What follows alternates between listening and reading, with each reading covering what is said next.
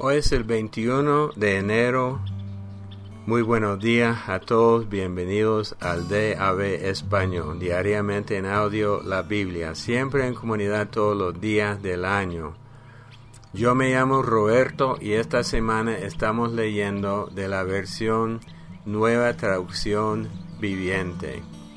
Seguimos en el Antiguo Testamento Génesis 42, 18 hasta el 43, 34. Oremos, Padre Dios, una vez más venimos ante ti para leer tu palabra. Pedimos que tú nos ilumines con la revelación necesaria para ser transformados en el nombre de Cristo Jesús dejando la historia de ayer con los hermanos de José en la cárcel. Al tercer día José les dijo, Yo soy un hombre temeroso de Dios. Si hacen lo que les digo, vivirán. Si de verdad son hombres honrados, escojan a uno de sus hermanos para que se quede en la cárcel. Los demás podrán regresar a casa con el grano para su familia que mueran de hambre. Pero deben traerme a su hermano menor eso demostrará que dicen la verdad y no morirán. Ellos estuvieron de acuerdo y hablando entre ellos dijeron, es obvio que estamos pagando por lo que le hicimos hace tiempo a José. Vimos su angustia cuando rogaba por su vida, pero no quisimos escucharlo, por eso ahora tenemos este problema. ¿No le dije que no pecaran contra el muchacho? preguntó Rubén. Pero ustedes no me hicieron caso y ahora tenemos que responder por su sangre. Obviamente ellos no sabían que José entendía lo que decían, pues él les hablaba mediante un intérprete. Entonces José se apartó de ellos y comenzó a llorar. Cuando recuperó la compostura, volvió a hablarles. Entonces escogió a Simeón e hizo que lo ataran a la vista de los demás hermanos.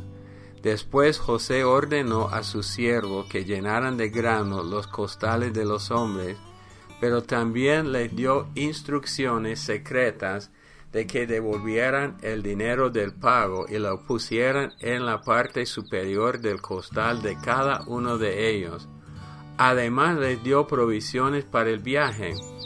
Así que los hermanos cargaron sus burros con el grano y emprendieron el regreso a casa.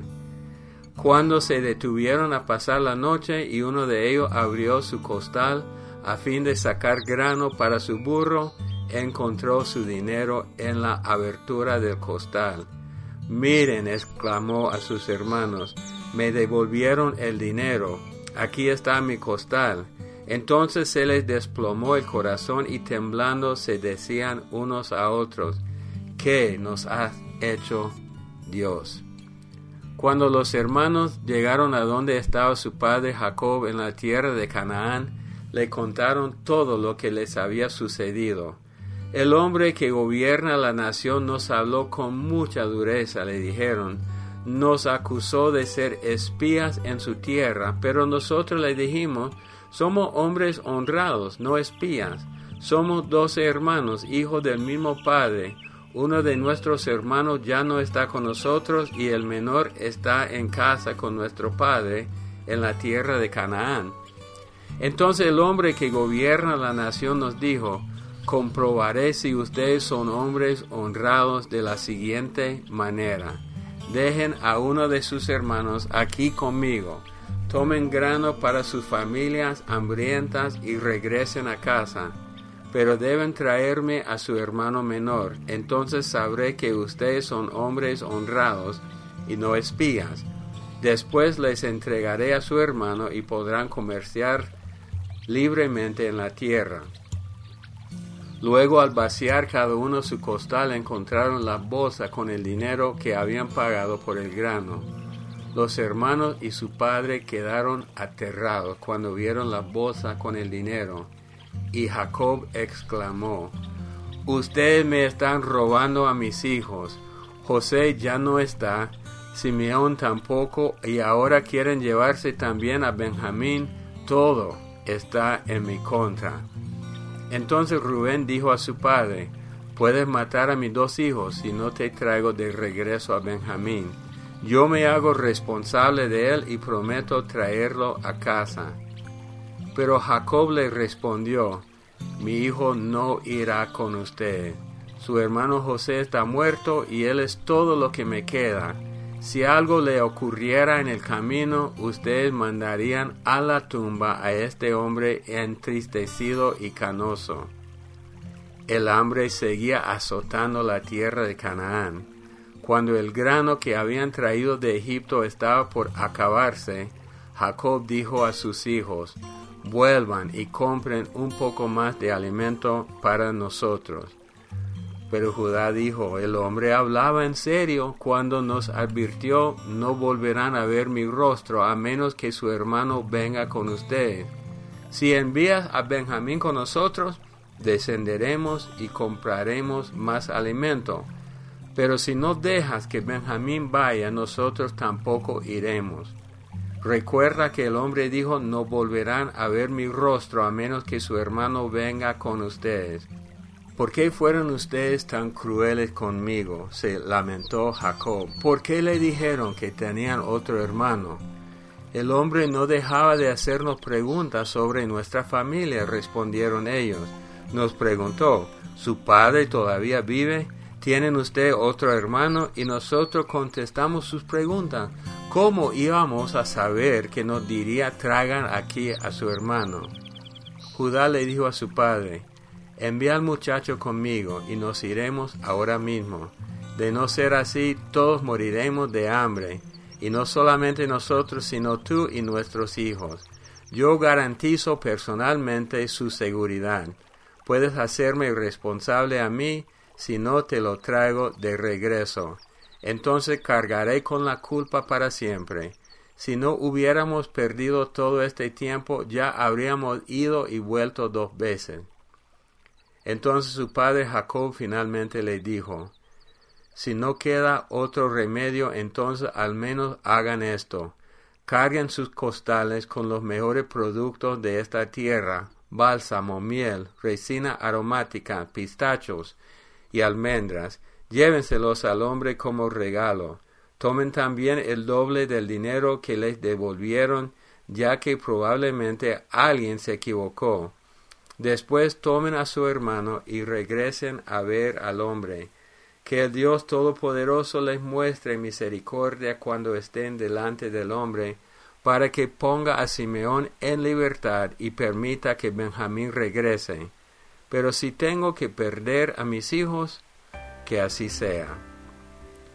Así que los hombres cargaron los regalos de Jacob, tomaron el doble de dinero y emprendieron el viaje con Benjamín. Finalmente llegaron a Egipto y se presentaron ante José. Cuando José vio a Benjamín con ellos, le dijo al administrador de su casa, Esos hombres comerán conmigo hoy al mediodía, llévalos dentro del palacio. Luego mata un animal y prepara un gran banquete. El hombre hizo conforme a lo que José le dijo y los llevó al palacio de José. Los hermanos estaban aterrados al ver que los llevaban a la casa de José y decían, es por el dinero que alguien puso en nuestro costal la última vez que estuvimos aquí. Él piensa hacer como que nosotros lo robamos. Luego nos apresará, nos hará esclavos y se llevará nuestros burros. Los hermanos se acercaron al administrador de la casa de José y hablaron con él en la entrada del palacio. Señor, le dijeron, ya venimos a Egipto una vez a comprar alimento, pero cuando íbamos de regreso a nuestra casa, nos detuvimos a pasar la noche y abrimos nuestros costales. Entonces descubrimos que el dinero de cada uno de nosotros la cantidad exacta que habíamos pagado estaba en la parte superior de cada costal. Aquí está, lo hemos traído con nosotros.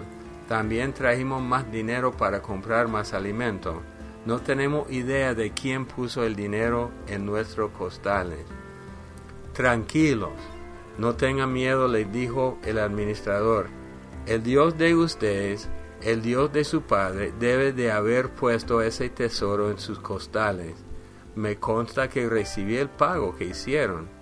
Después soltó a Simeón y lo llevó a donde estaban ellos. Luego el administrador acompañó a los hombres hasta el palacio de José. Les dio agua para que se lavaran los pies y alimento para sus burros. Ellos prepararon sus regalos para la llegada de José a mediodía, porque les dijeron que comerían allí. Cuando José volvió a casa, le entregaron los regalos que le habían traído y luego se postraron hasta el suelo delante de él. Después de saludarlos, él les preguntó, ¿Cómo está su padre, el anciano del que me hablaron? ¿Todavía vive? Sí, contestaron. Nuestro padre, siervo de usted, sigue con vida y está bien. Y volvieron a postrarse. Entonces José miró a su hermano Benjamín, hijo de su misma madre. ¿Es este su hermano menor del que me hablaron? preguntó José. Que Dios te bendiga, hijo mío. Entonces José se apresuró a salir de la habitación porque la emoción de ver a su hermano lo había vencido. Entró en su cuarto privado donde perdió el control y se echó a llorar. Después de lavarse la cara volvió a salir ya más controlado. Entonces ordenó, traigan la comida. Los camareros sirvieron a José en su propia mesa y sus hermanos fueron servidos en una mesa aparte. Los egipcios que comían con José se sentaron en su propia mesa, porque los egipcios desprecian a los hebreos y se niegan a comer con ellos.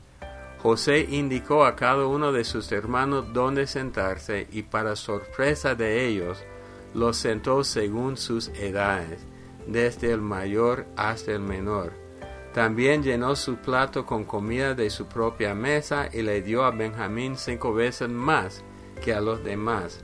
Entonces festejaron y bebieron libremente con José. Mateo 13, 47 hasta el 14, 13. También el reino del cielo es como una red para pescar, que se echó al agua y atrapó toda clase de peces. Cuando la red se llenó, los pescadores la arrastraron a la orilla, se sentaron y agruparon los peces buenos en cajas, pero desecharon los que no servían. Así será en el fin del mundo. Los ángeles vendrán y separarán a los perversos de los justos, y arrojarán a los malos en el horno ardiente, donde habrá llanto y rechinar de dientes. ¿Entienden? todas estas cosas? Sí, le dijeron, las entendemos. Entonces añadió, todo maestro de la ley religiosa que se convierte en un discípulo del reino del cielo es como el propietario de una casa que trae de su depósito joyas de la verdad, tanto nuevas como viejas. Cuando Jesús terminó de contar esas historias, e ilustraciones salió de esa región. Regresó a Nazaret, su pueblo. Cuando enseñó allí en la sinagoga, todos quedaron asombrados y decían, ¿De dónde saca esa sabiduría y el poder para hacer milagros? Y se burlaban, no es más que el hijo del carpintero. Y conocemos a María, su madre, y a sus hermanos, Santiago, José, Simón y Judas Todas sus hermanas viven aquí mismo entre nosotros. ¿Dónde aprendió todas esas cosas? Se sentían profundamente ofendidos y se negaron a creer en él. Entonces Jesús le dijo, un profeta recibe honra en todas partes menos en su propio pueblo y entre su propia familia. Por lo tanto, hizo solamente unos pocos milagros allí debido a la incredulidad de ellos. Cuando Herodes Antipas, el gobernante de Galilea, oyó hablar de Jesús, le dijo a su consejero, Este debe ser Juan el Bautista, que resucitó de los muertos. Por eso puede hacer semejante milagro. Pues Herodes había arrestado y encarcelado a Juan como un favor para su esposa Herodías, ex esposa de Felipe el hermano de Herodes, Juan venía diciendo a Herodes, es contra la ley de Dios que te cases con ella. Herodes quería matar a Juan, pero temía que se produjera un disturbio, porque toda la gente creía que Juan era un profeta. Pero durante la fiesta de cumpleaños de Herodes, la hija de Herodías bailó una danza que a él le agradó mucho. Entonces le prometió con un juramento que le daría cualquier cosa que ella quisiera. Presionada por su madre, la joven dijo, quiero en una bandeja la cabeza de Juan el Bautista. Entonces el rey se arrepintió de lo que había dicho, pero debido al juramento que había hecho delante de sus invitados, dio las órdenes necesarias. Así fue que decapitaron a Juan en la prisión trajeron su cabeza en una bandeja y se la dieron a la joven quien se la llevó a su madre. Después los discípulos de Juan llegaron a buscar su cuerpo y lo enterraron. Luego fueron a contarle a Jesús lo que había sucedido.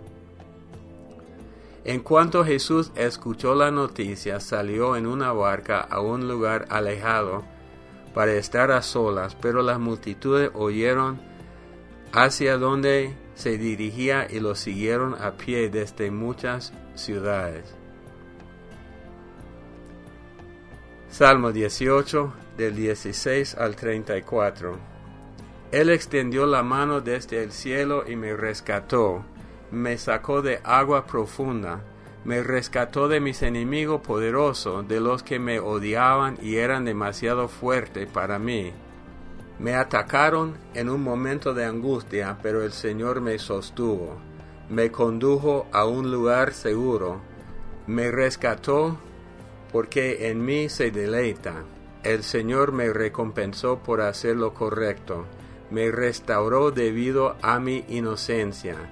Pues he permanecido en los caminos del Señor, no me he apartado de mi Dios para seguir el mal. He seguido todas sus ordenanzas, nunca he abandonado su decreto. Soy intachable delante de Dios, me he abstenido del pecado. El Señor me recompensó por hacer lo correcto, Él ha visto mi inocencia. Con los fieles te muestra fiel, a los íntegros les muestras integridad, con lo puro te muestra puro, pero te muestra astuto con los tramposos. Rescatas al humilde, pero humillas al orgulloso. Enciendes una lámpara para mí. El Señor mi Dios ilumina mi oscuridad. Con tu fuerza puedo aplastar a un ejército. Con mi Dios puedo escalar cualquier muro. El camino de Dios es perfecto. Todas las promesas del Señor demuestran ser verdaderas. Él es escudo para todos los que buscan su protección. Pues ¿quién es Dios aparte del Señor? ¿Quién más que nuestro Dios es una roca sólida? Dios me arma de fuerza y hace perfecto mi camino. Me hace andar tan seguro como un ciervo para que pueda pararme en las alturas de las montañas. Entrena mis manos para la batalla, fortalece mi brazo para tensar un arco de bronce. Proverbios 4 del 7 al 10. Adquirir sabiduría es lo más sabio que puedes hacer, y en todo lo demás que hagas desarrolla buen juicio. Si valora la sabiduría, ella te engrandecerá, abrázala y te honrará. Te pondrá una hermosa guirnalda de flores sobre la cabeza, te entregará una preciosa corona Hijo mío, escúchame y haz lo que te digo, y tendrás una buena y larga vida. Bueno, se complica más la vida de los hermanos de José, porque ahora este Simeón está eh, encarcelado y tienen que regresar. Pero es muy interesante en la plática entre ellos, porque ellos dijeron que sí, pero hablando entre ellos dijeron, es obvio, escuchen bien, es obvio que estamos pagando por lo que le decimos hace tiempo a José. Vimos su angustia cuando rogaba por su vida, pero no quisimos escucharlo, por eso ahora tenemos este problema. Ellos, desde el momento que vendieron a José, cargaban sobre sus hombros este, este pecado pesado. Yo me imagino que todos los días pensaban en esto y cuando se les presenta este problema en Egipto, la primera cosa que piensan es lo que hicieron a José.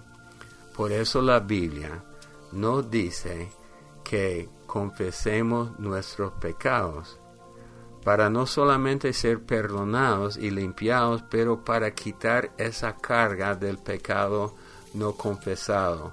Entonces sigue el relato, ellos regresan, por fin Jacob dice que, que pueden ir uh, y envía a, a Benjamín con ellos. Y ellos llegan a Egipto y es interesante varias cosas porque ellos hablan con el administrador quien habla de Dios. Dice que este, tranquilos, no tengan miedo. El Dios de ustedes, el Dios de su padre debe de haber puesto ese tesoro en su costales. Me consta que recibió el pago que hicieron. Entonces, él mismo que era egipcio reconoció a Dios. Entonces, uh, qué, qué, qué drama, porque van a comer y José los pone en orden de su edad, le da comida más a Benjamín y todo va para, bueno, para la próxima lectura. Entonces, siempre está en pie la pregunta, ¿por qué José está esperando tanto tiempo para este, decirle que él es José? Para mí es muy interesante. Algo también que no tiene que ver mucho con nosotros, pero dice que cuando estaban comiendo, José estaba en una mesa y los egipcios en otra mesa y los hermanos en otra mesa. Y dice que los egipcios que comían con José se sentaron en su propia mesa porque los egipcios desprecian a los hebreos y se niegan a comer con ellos. Sin embargo, José era el jefe de ellos. Entonces usted puede imaginar en su mente el conflicto en la mente de los egipcios.